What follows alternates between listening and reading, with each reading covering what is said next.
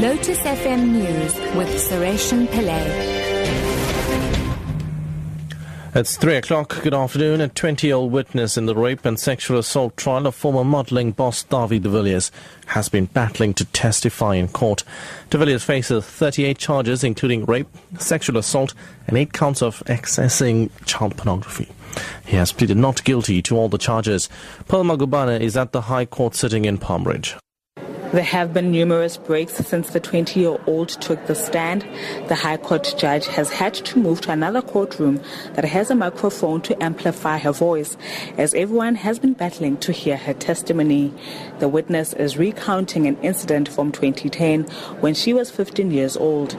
Battling to contain her emotions and taking short breaks to sip on water, she told the court that she went to De Villiers' modeling studios for a photo shoot, but instead was raped.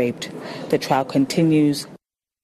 Legal Aid South Africa says it intends to fulfill its constitutional mandate by having a meaningful impact on the lives of poor and vulnerable people. The organization has assisted more than 500,000 poor people with legal services in the 2014-2015 financial year. These include criminal and civil legal aid services. The organization is currently representing hundreds of thousands of mine workers seeking justice who contracted silicosis and tuberculosis in South Africa's gold mines. Legal Aid South Africa spokesperson Mpho Pasha.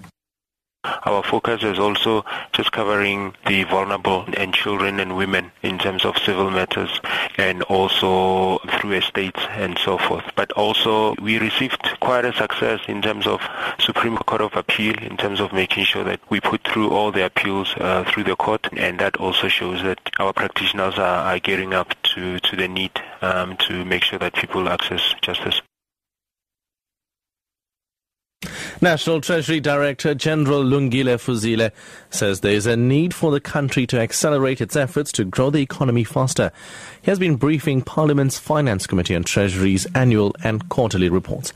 Fuzile says while external factors had a negative impact on the growth of the economy, domestic factors, such as the 5-month-long platinum mine strike last year, also caused a serious decline towards economic growth. As a consequence of that, our economy didn't grow as fast as we had expected. All of this, for us, serves to underscore the fact that we need to really redouble our efforts to do that which it will take to grow the South African economy faster. And in the NDP, we do have a document that serves as a very valuable guide in terms of pointing us in the right direction insofar as to what are the problems as they are identified in the diagnostic report. And finally, the Dutch Safety Board says that those killed on Malaysian Airlines flight MH17 over rebel-held eastern Ukraine in 2014 would have lost consciousness almost immediately after their plane was hit. Relatives of some of the 298 passengers who died have been briefed on a report which found that the plane was hit by a Russian-made BUK missile. The West and Ukraine say Russian-backed rebels brought down the Boeing 777, but Russia claims a missile was fired from the Ukrainian-controlled territory. Barry Sweeney, whose son was killed in the crash, attended the briefing in The Hague. The plane was hit by a BUK missile. It hit the cockpit first, killing all 3 in the cockpit. The cockpit then broke off, probably creating confusion in the rest of the plane, disorientation.